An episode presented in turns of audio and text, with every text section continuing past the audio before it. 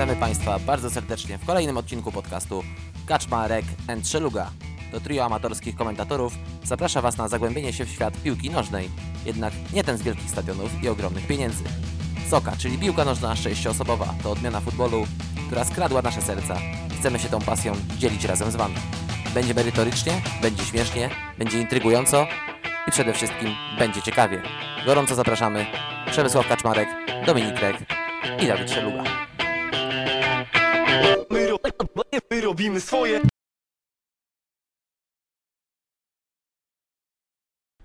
Kilka dni temu, jak grom z jasnego nieba, strzeliła w nas informacja o najbliższych mistrzostwach świata. Wiosną 2020 roku w końcu doczekamy się Copa del Mundo de Seis Jugadores en México. Cóż za wspaniała wiadomość, kamień z serca.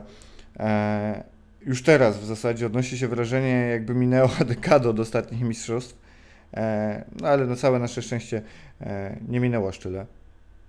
Choć zastanawiam się, że po tak długim czasie Bartek Dębicki byłby w życiowej formie i strzelałby gola za golem, ale on chyba nigdy nie był pod formą. Tak mi się wydaje. Tym bardziej, że wrócił teraz już do grania szóstkowego w barwach Bartis Toruń, więc będzie zapewne mocno rozstrzelany.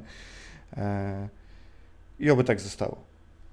Nikt z nas nie zakłada oczywiście, że miałoby zabraknąć polskiej reprezentacji i wydaje mi się, że całkiem słusznie, bo to w zasadzie nie ja jestem od ogłaszania takich informacji na tym etapie, więc na razie o tym nie rozmawiamy. Nie będziemy rozmawiali dzisiaj o reprezentacji Polski, przynajmniej w zasadzie nie za dużo.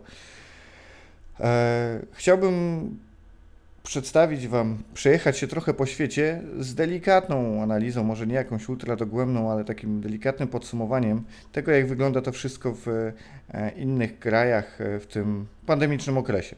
A więc zaczynamy i na pierwszy ogień mistrzostw świata z Krety, Rosjanie. No i tu nie dzieje się za wiele, może na całe nasze szczęście. Rosjanie wydaje się, że są trochę bardziej sfiksowani na punkcie większej odmiany małej piłki, czyli futbolu 7- i 8-osobowego. W 2019 roku przecież miesiąc przed zwycięstwem w Mistrzostwach Świata Soka Rosjanie zdobyli Continental Football League, czyli byli najlepsi wśród siódemek. W 2020 roku mieli zorganizować turniej w ósemkach, no ale pandemia pokrzyżowała ich plany. Turniej się nie odbył, nowej daty brak na stronach i w jakichkolwiek źródłach mogących zwiastować ten turniej. No, nowej daty po prostu nie ma i nie wiadomo kiedy i czy ten turniej w Moskwie, bo tam właśnie miał się odbyć, dojdzie do skutku.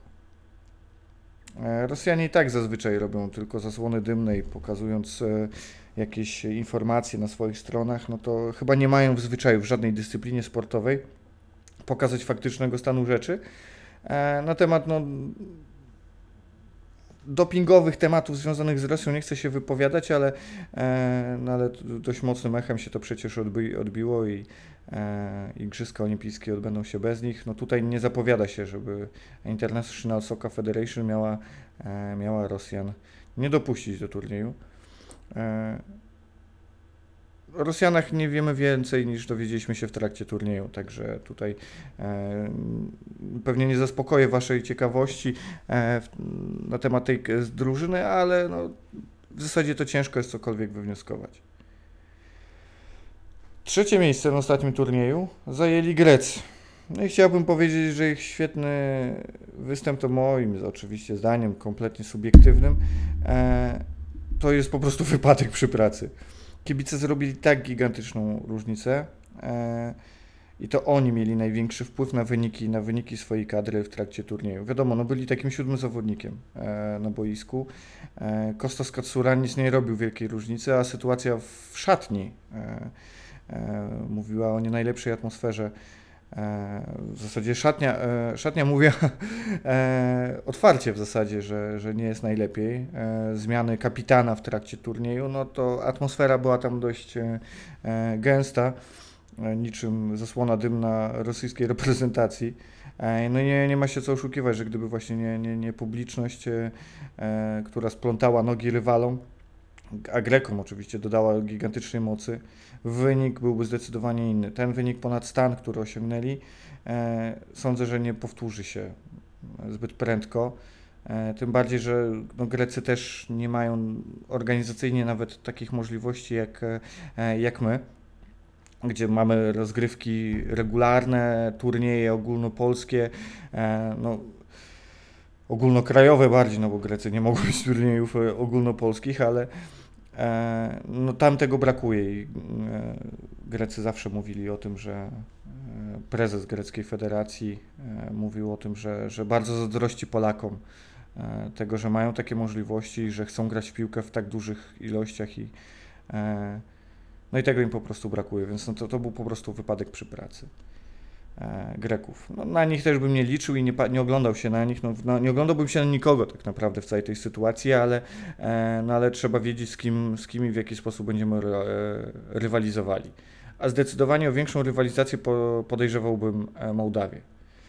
No, Mołdawia to może być mocny rywal. Już w 2019 roku przecież pokazali, że są silną drużyną. Były kapitan dużej kadry Mołdawii, Wiktor Gołowatenko, jest i liderem piłkarskim i mentalnym dla pozostałych zawodników. No i warto zaznaczyć ten rozwój, który następuje w Mołdawii w piłce sześcioosobowej. Fantastyczny stadion, którym mieliście okazję obserwować na naszym fanpage'u, nawet kilkukrotnie, z różnych etapów powstawania. Rozwijają się drużyny 7, 8, 9 osobowe. No i powstała Amo Liga, czyli taka mołdawska Play Arena, powiedzmy, i wygląda to naprawdę świetnie. Może nie wygląda to tak jak u nas pod kątem sportowym, ale na pewno daje jasny sygnał reszcie świata, że Mołdawianie naprawdę chcą postawić na piłkę mniejszą i osiągać w tym sukcesy. I tutaj wygląda to naprawdę bardzo dobrze. Transmisje od strony technicznej to naprawdę pierwsza klasa. Ten stadion bajka, co zresztą możecie obserwować na zdjęciach, zajrzyj gdzieś tam w naszą galerię, jeśli ktoś jeszcze nie widział, rzecz jasna. No i przede wszystkim wsparcie finansowe od rządu i tamtejszy Związek Piłkarski, czyli taki odpowiednik naszego PZPN-u, na pewno działa na plus rozwoju. Cały czas mówię o tym rozwoju, bo no, nikt by nie podejrzewał o to, że Mołdawia może być główną siłą w jakiejkolwiek dyscyplinie sportowej. Ale tu naprawdę zapowiada się bardzo dobrze. Sportowo idą tylko do przodu. No i ten sukces z Krety też nie przyszedł bez echa, no czego teraz jesteśmy świadkami. No i tak się składa, że dzisiaj rozpoczyna się też pierwszy etap zasadniczy Amo Ligi. Jeśli ktoś z Was jest zainteresowany, no to zapraszam na Soka Moldowa na Facebooku. Tam będą prowadzone transmisje, no dzisiaj dokładnie się takie zaczyna, 16 kwietnia. No ale przecież i w 2020 roku Mołdawianie w październiku, podobnie jak i my, rozgrywali Mistrzostwa Kraju, więc tam też ten rozwój jest naprawdę bardzo imponujący. No i cały czas powtarzam, rozwój, no bo obserwując to, co się dzieje w Soka, nie zawsze widać, że te drużyny chcą osiągać sukcesy, tylko liczą na to, że sukces po prostu pojawi się sam. Nie wiem, odnoszę takie wrażenie po Niemcach, po Anglikach, że oni po prostu przyjeżdżają i za to, że są Niemcami, że są Anglikami, po prostu należy im się duży sukces. No nie, no tutaj małe drużyny naprawdę mają dużo do powiedzenia. Coraz mocniejsi będą też Węgrzy, gdzie następuje migracja zawodników i sztabów z mocnej przecież drużyny, która swego czasu należała do Europejskiej Federacji EMF. Będzie tylko na korzyść tej reprezentacji, ale nie tylko, bo i cała Soka tak naprawdę na tym zyska. Podobnie wygląda sytuacja z Kazachstanem, który już w zeszłym roku miał zdecydowany progres. No i z takich krajów mocno wschodnioeuropejskich, no jeszcze dołączyła do Federacji ISF Gruzja, więc w tej europejskiej części robi się naprawdę ciekawie.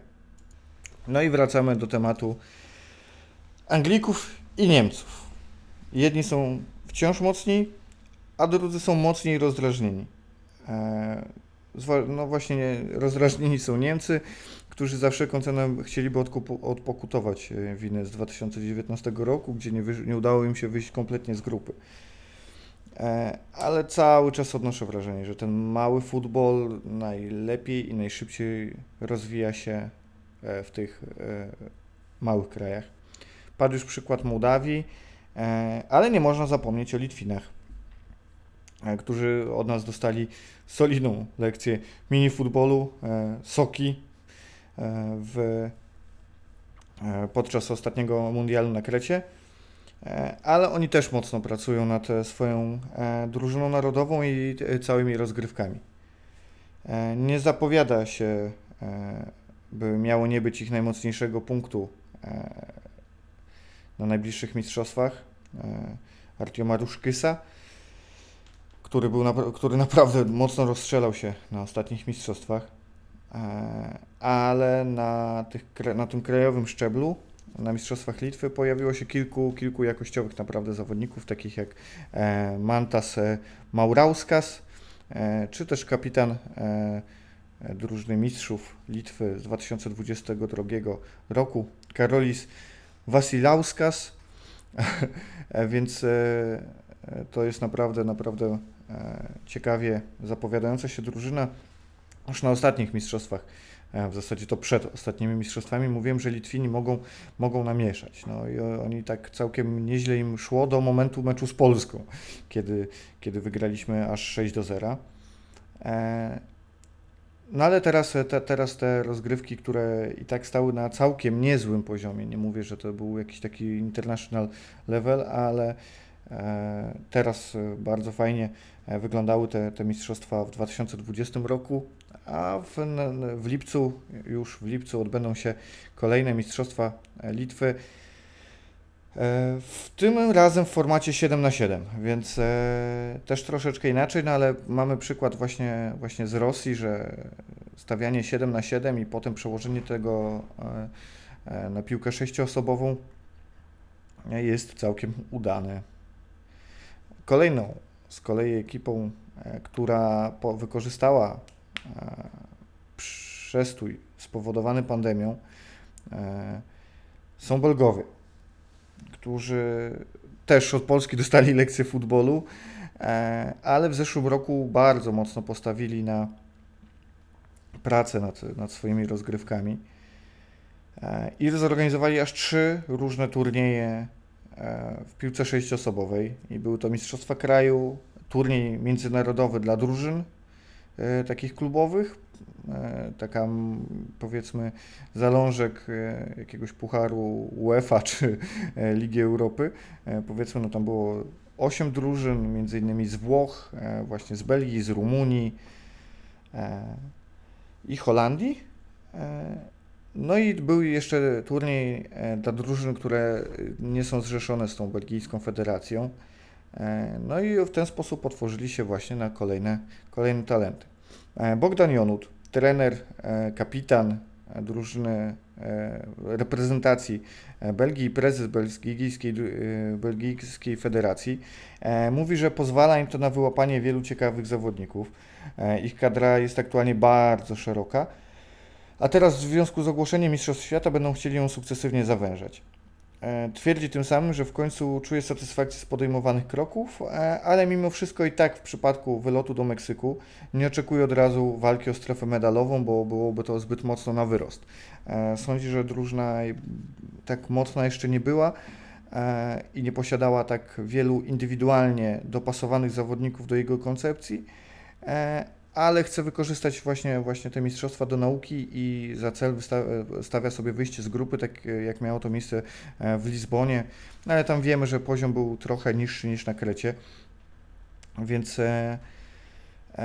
chce, żeby ta nauka nie poszła w las i przede wszystkim odmłodził drużynę, gdzie i tak ta średnia wieku oscylowała gdzieś w granicach 23-24 lat, no bo tam byli 18-19-latkowie, ale było też kilku zawodników właśnie powyżej 30.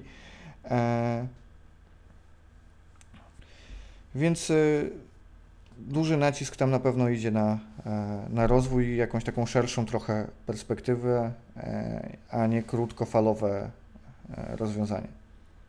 Chociaż w zasadzie, gdyby miał polecieć do Meksyku po naukę, gry w piłkę nożną, porównanie się z innymi reprezentacjami, w sumie to czemu nie? No i w zasadzie jeśli chodzi o Europę, no to już powoli koniec, no bo o Francuzach za bardzo nie ma się co rozpisywać. La Foif, czy La Fif, jak to mówią Francuzi, niestety nie jestem biegły w tym języku. W ich przypadku możemy być pewni, że to będą potężni mężczyźni z dużą dawką finezji w nogach, ale to będzie tak jak na Krecie, że wypali, albo będzie średni wynik jak w Lizbonie, więc no, po Lizbonie byli bardzo niepocieszeni. Na Krecie też wydaje mi się, że liczyli na trochę więcej, ale ten wynik był już trochę lepszy, a przede wszystkim styl był reprezentacji Francji na trochę lepszym poziomie. O Hiszpanach za bardzo też nie ma się co rozwodzić, bo odstają po prostu. Futsal na Półwyspie Iberyjskim jest naprawdę na bardzo wysokim poziomie. Z kolei szóstki, no to już nie bardzo. Pozostałe ekipy z Wysp Brytyjskich będą wyglądały trochę zapewne jak młodsze siostry, takie młodsze, brzydsze siostry reprezentacji Anglii. No i choć ściska się kciuki za Irlandczyków, no bo wiadomo, są polskie akcenty, no to w zasadzie nie zapowiadało się już ostatnio i teraz też nie wygląda to zapewne tak, jakby miało przynieść pozytywne efekty, więc ani Walia, ani Irlandia, nie wiem, czy reprezentacja Szkocji weźmie udział w najbliższych mistrzostwach, no ale no nie będzie z tego jakichś większych efektów, więc w nich też nie szukałbym rywali dla naszej kadry. No i kraje obu Ameryk. O ile Amerykanie zapadli w głęboki sen i po prezentacji nowych koszulek, w których mieli zagrać na Mistrzostwach Świata w roku 2020, wiele się u nich nie działo.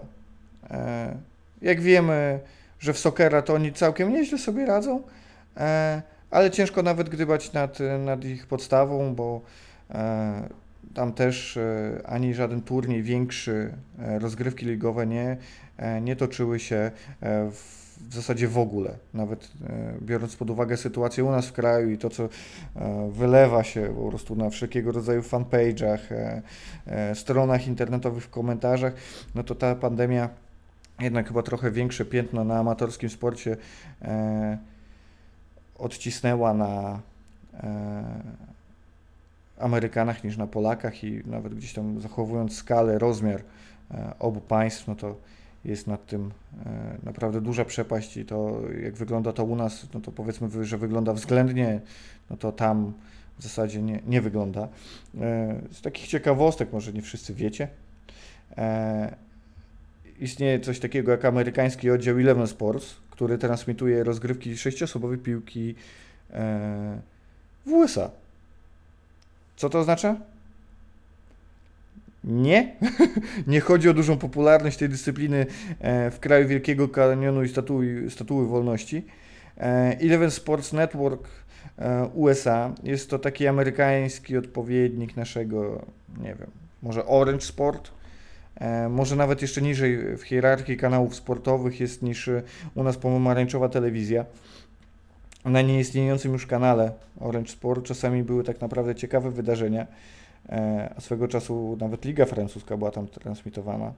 No to na amerykańskim Elevenie mamy właśnie 6 vs 6, jak to mówią Amerykanie, i polo. No, sporty raczej mocno niszowe, kompletnie u nas niepopularne i w zasadzie jest to od ESPN chociażby bardzo daleka droga do tego, żeby zaistnieć w szerszej publice. Najwięcej chyba zyskać na organizacji mistrzostw w Meksyku mogą właśnie Ameryki Południowej, Centralnej, może Kanada, no bo ewentualnie USA, tak, o którym już mówiłem, ale raczej ta dolna część zachodniej półkuli będzie bardziej korzystana ze względu na odległość między innymi. No ale spójrzmy na Brazylijczyków. można byłoby podejrzewać o chęć wskrzeszenia Ronaldinho, który już teraz jest ambasadorem przecież Soccer Federation, choć biorąc pod uwagę jego problemy finansowe, no, to właśnie finanse mogłyby być przeszkodą nie do pokonania dla brazylijskiej federacji.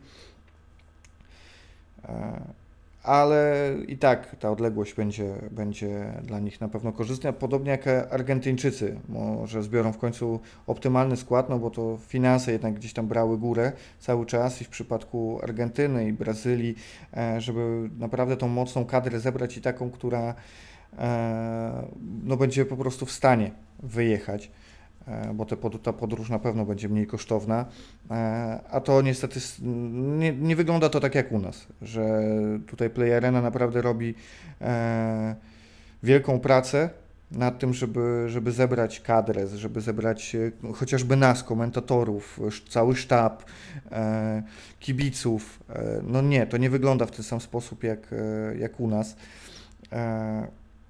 Tam nawet z zawodnikami często jest po prostu problem, żeby wybrać tych najlepszych i potem ich wysłać, tak? No to wybrać najlepszych, a wysłać najlepszych to są dwie kompletnie inne sprawy, no bo tutaj nikt nie zasponsoruje, żaden sponsor nie zasponsoruje wyjazdu jednej osobie czy dwóm. No jest to po prostu sport trochę zbyt mało medialny, chociaż widząc wszystkie zajawki z brazylijskiej telewizji, no to widać, że cieszą się piłką w każdym wydaniu i z ostatniego mundialu też były tam różnego rodzaju zajawki. To jednak i tak, biorąc pod uwagę finanse, no to na pewno jest to wiele ciężej niż u nas.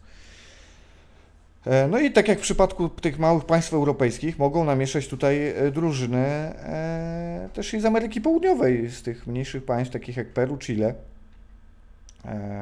Bo już podczas greckiego turnieju bardzo ciekawie sobie radziły i widać było bardzo duży potencjał tych ekip. Tam też lokalnie rozgrywają się różnego rodzaju mini turnieje, więc no, tam też jest praca nad tym, żeby osiągnąć pozytywny rezultat. No ale wrócę jeszcze, pozwolę sobie wrócić na chwilę do Brazylijczyków, bo oni też podobnie jak Rosjanie, czy tak jak starają się robić to Litwini, stawiają na futbol siedmioosobowy. I tam odbywają się nawet mistrzostwa krajów w piłce nożnej kobiet siedmioosobowe, więc to też świadczy o rozwijającej się popularności tego sportu. I jaki będzie efekt końcowy, no to przekonamy się zapewne w Meksyku i wydaje mi się, że to będzie dużo bardziej miarodajny turniej pod kątem umiejętności piłkarskich niż te europejskie, no bo tu mieliśmy naprawdę dużo tych europejskich drużyn, które nie prezentowały odpowiedniego poziomu, a z kolei te z Ameryki Południowej, choćby pewnie chciały pokazać ten poziom i tą salsę, tango czy inne pokazy finezji w piłkarskim wykonaniu, no to jednak nie mogły, no, bo tutaj kraje europejskie jednak są trochę bogatsze, nawet takie jak Polska i łatwiej było wysłać tych najlepszych zawodników, tak jak mówiłem. No i zobaczymy właśnie, czy w Meksyku pojawi się cała śmietanka brazylijskiej piłki nożnej sześcioosobowej, bo to może być tak naprawdę ostatni sprawdzian dla nich na to, czy są w stanie w najbliższych latach jeszcze powalczyć. No cóż, mniej więcej za rok o tej porze będę ja mądrzejszy o nowe doświadczenia, wy zapewne również, ale to wszystko, ta cała przerwa od tych wszystkich emocji, całej otoczki wokół reprezentacji spowodowała tak gigantyczny głód, że tą analizę po prostu trzeba było podjąć już teraz, sprawdzić to, jak wygląda to w innych państwach i czy tylko u nas się coś dzieje. No, u nas się dzieje top. To w ogóle nie powinno podlegać jakiejkolwiek wątpliwości, bo nawet zarzucając nie wiem, amatorszczyznę, jest po prostu dla mnie jest to największa bolączka, że wiele osób po prostu zarzuca kompletną amatorszczyznę w takich rozgrywkach jak Play Arena. No ale to, co się dzieje na świecie, to jest kompletnie inna bajka i naprawdę jesteśmy w absolutnym topie. I takich państw jest niewiele, bo tak jak powiedziałem, no Belgowie walczą Litwini, dzieje się na Mołdawii, coś robią Brazylijczycy, niby Meksyk też stara się coś robić, to jednak można odnieść wrażenie, że u nas naprawdę jest bardzo przyzwoicie i realnym zagrożeniem w tym momencie mógłbym stawiać drużynę Mołdawii. To jest moje zdanie. Po raz kolejny podkreślam, że mocno subiektywne, ale oparte na tym, co faktycznie dzieje się w tych krajach. Wiadomo, no, jakość turniejów pod kątem technicznym, całej otoczki, oprawy, nie zawsze idzie za jakością, ale tutaj widać jakość, naprawdę. Mołdawia ma bardzo dużo jakości piłkarskiej i technicznej. No, samo wsparcie daje możliwości, samo wsparcie rządu daje możliwości chociażby ściągania dobrych zawodników, tych byłych jedenastkowych. No to chyba Mołdawia jest jedynym takim przypadkiem, gdzie ci zawodnicy z jedenastek w przełożeniu, w sensie z takiego top level, no może nie top, no bo nie możemy mówić o topie w przypadku Mołdawii, ale o takim poziomie międzynarodowym, że zawodnicy grający w reprezentacji Mołdawii w piłce nożnej 11-osobowej w przeniesieniu na piłkę nożną 6-osobową stanowią relatywnie wartość dodaną dla swojej reprezentacji. No nie było tego tak naprawdę nigdzie, no bo mieli przecież Łotysze Werpakowskisa, byli zawodnicy w Stanach Zjednoczonych, McDonald przecież, no ludzie, którzy grali po 100 ileś meczów, 100 kilkanaście meczów, 120 chyba 5 występów miało zanotowanych w MLS-ie zawodnik reprezentacji Stanów Zjednoczonych. No to przecież też nie jest byle jaki zawodnik. Robił różnicę, ale nie na tyle, żeby wyciągnąć reprezentację tak, jak zrobił to chociażby Wiktor Gołowatenko. Więc tam mocno postawiono na to, żeby to rozwinąć i zapewne ściągnie wielu ciekawych zawodników z przeszłością w piłce nożnej 11-osobowej, którzy zobaczymy, czy dadzą radę, tak jak dała reprezentacji Mołdawii w ostatnich mistrzostwach. Ta zgraja zawodników, bo tam było czterech byłych jedenastkowych zawodników, kilku futsalistów, no ale to podobnie jak u nas. Wciąż jednak uważam, że jesteśmy faworytami najbliższych mistrzostw na dzień dzisiejszy. Jeśli nie zapadnie się świat, to wciąż będziemy w topie. No nic. Można byłoby godzinami. Dzisiaj Was już nie zanudzam. Słyszymy się za 2 tygodnie. Dziękuję za odsłuchanie i do usłyszenia, a może i do zobaczenia. W końcu przecież otworzyli nam boiska. Siemka. To wszystko na dziś. Miło było Was gościć i mamy nadzieję, że się podobało.